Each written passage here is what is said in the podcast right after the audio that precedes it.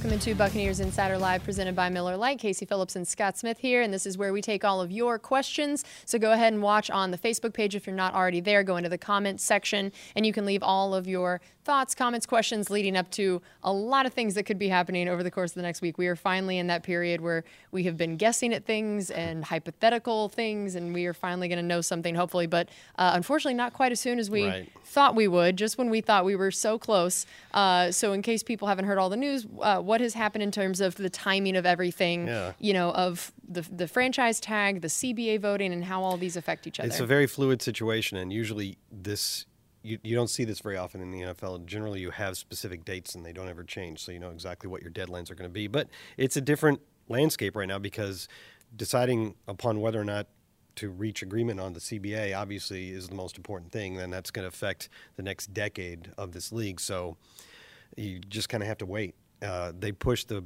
the NFLPA pushed their deadline for players to get their votes in back to Saturday. So subsequently, the NFL pushed the deadline for putting franchise or transition tags to Monday, which makes sense because the the way it was laid out before, where you had to get the transition, you had to have those tags in by four o'clock on Thursday, but players were still voting till Thursday, didn't really make a lot of sense. It was it was kind of a messed up timeline because if the new CBA, and everybody, I think most people already know this, but if there's a new CBA, it will likely change the rules for this season on how you can use tags. This is sort of an unusual season in that the last year of the CBA, by rule, you can use both the franchise and transition tags in the same year. So there's there's not a lot of teams that would need to do that anyway, but there's a couple that are probably considering it. We could possibly be one of them, and you know maybe Dallas like that. So the timeline's different, but the decisions are still the same. They're trying to give you the chance to make the decisions with all the available information rather Which- than guessing. Which is good and helpful. Yeah, it makes sense. It does. It But- kills us because we've been dying to know things. know. But And, but there's another deadline coming because the 18th, which is a week from today, I believe, or is that Yeah, right? mhm. Is the start of free agency. So, So you know, we better know by then. We've got to know things by that point. Um, and I saw uh, another piece of news that came out. We had a question already about it. Gilbert asked, "What does the compensatory pick mean for us?" Well, it means we get another pick. Mm-hmm. we got a fourth round pick, uh, number 139 overall, which is the highest compensatory pick we have gotten since 2003, I believe. That one didn't really work out. We picked. Now, while I applaud the Buccaneers anytime they pick a player from Northwestern, Northwestern center Austin King didn't work didn't really work out for us. But a fourth round pick is pretty valuable. I mean, what's a recent fourth round pick? Jordan Whitehead? Kwon Alexander, yeah, right? Yeah, starter. So um, it, it can be very valuable not only for the fact that you might grab another valuable player, but it also, since 2017, you can trade those picks before you were not allowed to. But n- now gives Jason Licht a little more ammunition for moving up and down around, around the board if he wants to. But uh, it's good. It's it's the highest pick we've had in a long time. Generally, when we've gotten them, they've been seventh rounders, and and no offense to the seventh rounders we've taken, but not many of them really pan out. so this is likely, a yeah. much more significant one, and the most significant player we've ever taken with a compensatory pick compensatory pick was uh, linebacker Alshermond at Singleton in 1997. He ended up being a starter on the Super Bowl team. Wow. So it can happen. Uh, it also finalizes the draft order, so we know where all our picks are exactly, like 117 in the fourth round and so on. So I got a story about that up on Buccaneers here on Buccaneers.com or Okay. up on Buccaneers.com if you want to go check it out. Okay, perfect. Uh, I thought this question was funny. David said, "How many people do you think will ask about Teddy Bridgewater and Tom Brady today?" well, at least one. At least one already. So yeah, um, basically, why don't we just talk about overall uh, those two guys? What you know, what we've kind of heard and in general, how they might fit Yeah. um, within this system or the likelihood, and just you know, we know that this is this is what everyone's talking about, not just for the Buccaneers, but around the league. That the Yeah. quarterback carousel is the story right now. By the way, I think in previous years when we've been uh, confronted with questions such as this before the start of free agency, we usually declined because Mm-hmm. we were afraid that we'd be violating tampering policy as NFL employees. But uh, we have since learned that it's okay for us to do it. Right. Yes. Yes. Because I think they finally uh, realized we actually have no authority. we have no here, say in the no matter. No power, no influence whatsoever. And I think that it was probably too big of a compliment that they thought that us saying something on this show would probably have an effect. So Teddy Bridgewater and Tom Brady, um, I don't think you really look at Tom Brady and go, "Wow, is he a fit for this offense?" You look at him and go, "He's maybe the greatest quarterback of all time, still playing at a high level." So, um, if that's an option, it's hard to feel bad about that, right? Teddy Bridgewater, obviously, less of a body of work, but really played well last year for New Orleans. And I know there's a lot of people out there who say. Teddy Bridgewater isn't a perfect fit Bruce Arians for Bruce Arians' offense, and they, they apply the same logic to any quarterback, like say a, a, quarterback in the draft like Jacob Eason who has a big strong arm. Like, oh well, there's there's a Bruce Arians quarterback. Uh, Teddy Bridgewater maybe not as powerful of an arm quarterback, so therefore not a fit. But I think that's a little bit overblown. I think uh, Teddy Bridgewater could easily command uh, Bruce Arians' offense. Mm-hmm. Uh, certainly, what you'd have is an accurate passer and one who's done a real good job throughout his career and last year of um, keeping the interception rate down. And that's okay. obviously would be a big change from what we've been experiencing. Right. Um, and back to the CBA a little bit, Daquan had asked, what are the rules of CBA voting? Is it a majority rule? Yeah, it's just a simple majority of whoever votes. And I know that's a big deal. It's like a microcosm of you know the country when we're having these elections. The, the big deal for a lot of people is just trying to urge as many people as possible to actually exercise their right to vote. So I know there's people, there's players in the, like on the executive committee or, or more involved in the union who um, are, are really involved in this and know all the ins and outs of the, of the proposal. But what they really want is for as many of the players in the rank and file to actually look at it and to vote because not everybody's going to vote, but they like to get as many as possible to do so. Um, and so yeah, once they do, it'll be a simple majority of that vote. Yeah, and they have made the rule that guys can't change their vote. I know. I which, saw. Which I don't know if I feel good about that. yeah, not. I have I have mixed reviews, but I mean, I guess if you think about it, you don't get to change your presidential vote. Right. You know, just most times once you vote, you vote. That's just typically how it works. Now yeah. they do.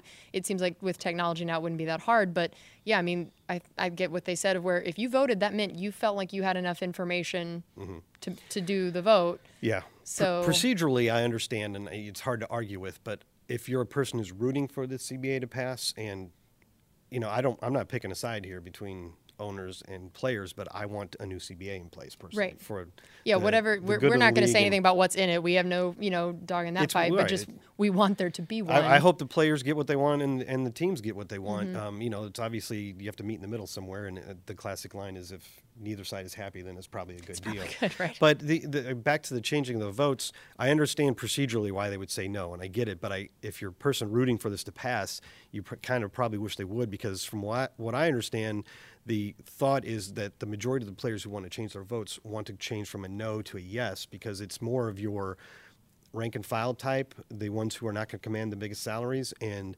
um, maybe some of them were led to believe uh, were convinced by some of the more star power players, the ones with the who are going to get the huge contracts, that this was not a good deal for them, hmm. and now they're starting to feel with more information, hey, this is a good deal for me. Maybe I should have voted yes. Interesting. Yeah, that'll be interesting to see. Um, Garrett asked, "Do you see Suh staying?" Um, and just in general, as far as the front seven goes, he said we could use that again oh, this yeah. season. Number one run defense. Yeah, absolutely. I, we want that. I, I know you could every time they talk about it, Bruce uh, Arians and Jason Licht, which they did most recently at the combine, there's no hesitation in what they want. They want to bring all of those guys back. And, and Bruce or Jason was asked specifically about the three of Shaq Barrett, Ndamukong Suh, and Jason Pierre-Paul, and that's why I'm I'm telling you he was asked that specifically because I don't want to act like I'm ignoring like Carl Nassib or somebody like that. But he was specifically asked, "Can you keep all three of those?" And he said, "I hope so. I think so." So they they want to, and we all want to because it it was the thing that worked the best on defense from beginning to end. You know, the right. secondary kind of turned things around. Devin White kind of developed, went through some injuries, but from the beginning of the league, the year to the end, the defensive front was really good. Yeah, and and uh, Bruce Arians has said we need to keep that intact, and it won't matter who we have a quarterback if we can't keep that defense together. Mm-hmm. So, um, Patrick asked, "What is the front office looking to handle in free agency and draft positions first? So, I guess essentially the top priorities, yeah, and okay. is it the same in both or or maybe different? Well, I, I, what we were just talking about, I think, would be their priority priority in free agency and um, at the combine. Again, they were talking about this, and they said, yes, there's some there's some really good prospects that could be available. Some big guys on the interior line and some pass rushers at pick number 14. And if you look at mock drafts, you'll see a lot of them give us guys like K'Lavon Chaisson, an edge rusher, or Javon Kinlaw, uh, you know, an interior lineman who can put on some pressure. And those would be good picks in those areas. But Bruce said, you know, let's, or maybe it was Jason, remember which one those are good prospects, and that, that's an option for us. But let's see what we can get back first, and then see what we have to fill in. So I think free agency, in terms of the defensive front, is the priority. Right. Uh, when it comes to things like uh, maybe need another safety, Uh, that might be another thing you address in free agency. Um, when it comes to something like offensive line, that seems like something you probably do try to do in the draft. Okay. You know, because you already have three really highly paid starters on your offensive line, and it's kind of hard to imagine putting another big contract on a free agent on that unit. Whereas if you draft a guy, you get a pretty cost controlled asset. Right. Yeah, that's a good point. Um, this is an interesting question. We haven't actually had it at. We've, we've been asked about Jameis, I thought, every which way possible. I think we finally have a new way, so I figured I'd use this one. Carlos said, since Winston has had LASIK, fixed his knee and his thumb, would that make you give him more likely to give him another chance? So d- does that change Um, Right. things now that you know that those things have been To fixed? me, no. Um, the the knee and the thumb things were, were those were obviously going to be done. You were, and it was it was impressive that he played through those things. Let's let's Oh, give yeah, him credit course. for that. Um, Yeah, his toughness has never been it's never been a questioned. question, Yeah. and um, and he still there were too many picks obviously in the last month, but he still also was putting up some big numbers. You know, uh, in terms of yards and touchdowns, and and to do all that with the two injuries. That was impressive, but there was never any doubt that those things were going to be fixed, and they weren't injuries there weren't re- procedures that were going to be long-term deals. Like it wasn't like a replacement of an ACL. It Right. was just, I think it was a meniscus. yeah, out. maintenance things. Yeah. Um, the LASIK thing. I'm glad for him as a human that he got, Right. uh, you know, somebody who was, um, let's see, he was nearsighted, right? Right. That means you, can't, Can't you see have far trouble away. seeing Yep. far. So he had trouble reading the board, so he'd squint. Um, we knew this already. I mean, Bruce has answered a question about it at his last press conference at the end of the season. Mm-hmm. He says, "Yeah, he has to squint to see the board, but he doesn't have any problem seeing his receivers." So it, it it could possibly help him play quarterback, but I don't think it necessarily will. And I don't Right. think it was holding him back. You see what I'm saying? Right, yeah. So I don't think you took Jameis and you made him a, a much better quarterback by getting LASIK. I think it's good that he got it for him, and I'm Mm-hmm. glad for him. And if he thinks that'll help him play football, he would know better than I. Absolutely. But no, to me, that doesn't really change the price tag. Okay. Uh, and then we were talking about also the new potential rules Yeah. Mm-hmm. being put forward. That the owners' meetings are in a couple weeks, and that's always something they debate there every year of if they want to implement any of these new rules. So, Yeah. what are some of the ones that if people haven't heard yet that um, you find interesting or that Yeah. could really impact the game? So, like, in addition to the competition committee being able to come up with ideas to put out for a vote, teams can submit ideas. And, and teams, various teams, I think Philadelphia is involved in four of them, have put together seven rule proposals that will now be discussed at the league meetings. And I think the couple that I find most interesting are one, they want to have another, another option for onside kicks. And this is one that's been discussed before, so it's not a new idea. But as you know, um, onside kicks have dropped in percentage of how many are successful. Isn't it only like 1%? I it mean, was it's seven point seven. It was 7%? Yeah. last year, I think. But um, that's because they have the rules where you can only have so many guys on each side of the kicker, and that's good because it was a it was another another Mm-hmm. Safety. safety thing. And so, pretty much when you pass safety rules, you don't go backwards. So I don't think they're going to change that. Mm-hmm. So the onside kick is not a high percentage play at all. And I guess teams want to have an option where, hey, it doesn't feel like we're just going through the motions and it's never going to work, right? When you see an onside kick nowadays, you, you don't think it's going to work, Right. right? So I think it was Philadelphia proposed that one that's been bandied about the last couple of years of you after you score, if you want this option for an onside kick, you get the ball at your own 25 facing fourth and 15. And if you can convert that, then you keep it. If Right. not, then obviously you're giving them the ball in your territory. So it's kind of the same uh, two possible outcomes. Right. Uh, a little more punitive in this case because you're giving them the ball at your 25 or 30 or something like that. Um, but it's the same idea. You get it's a tough play, but if you get it, you get possession. If not, then you're giving them the ball in in your own territory. So it's an interesting idea.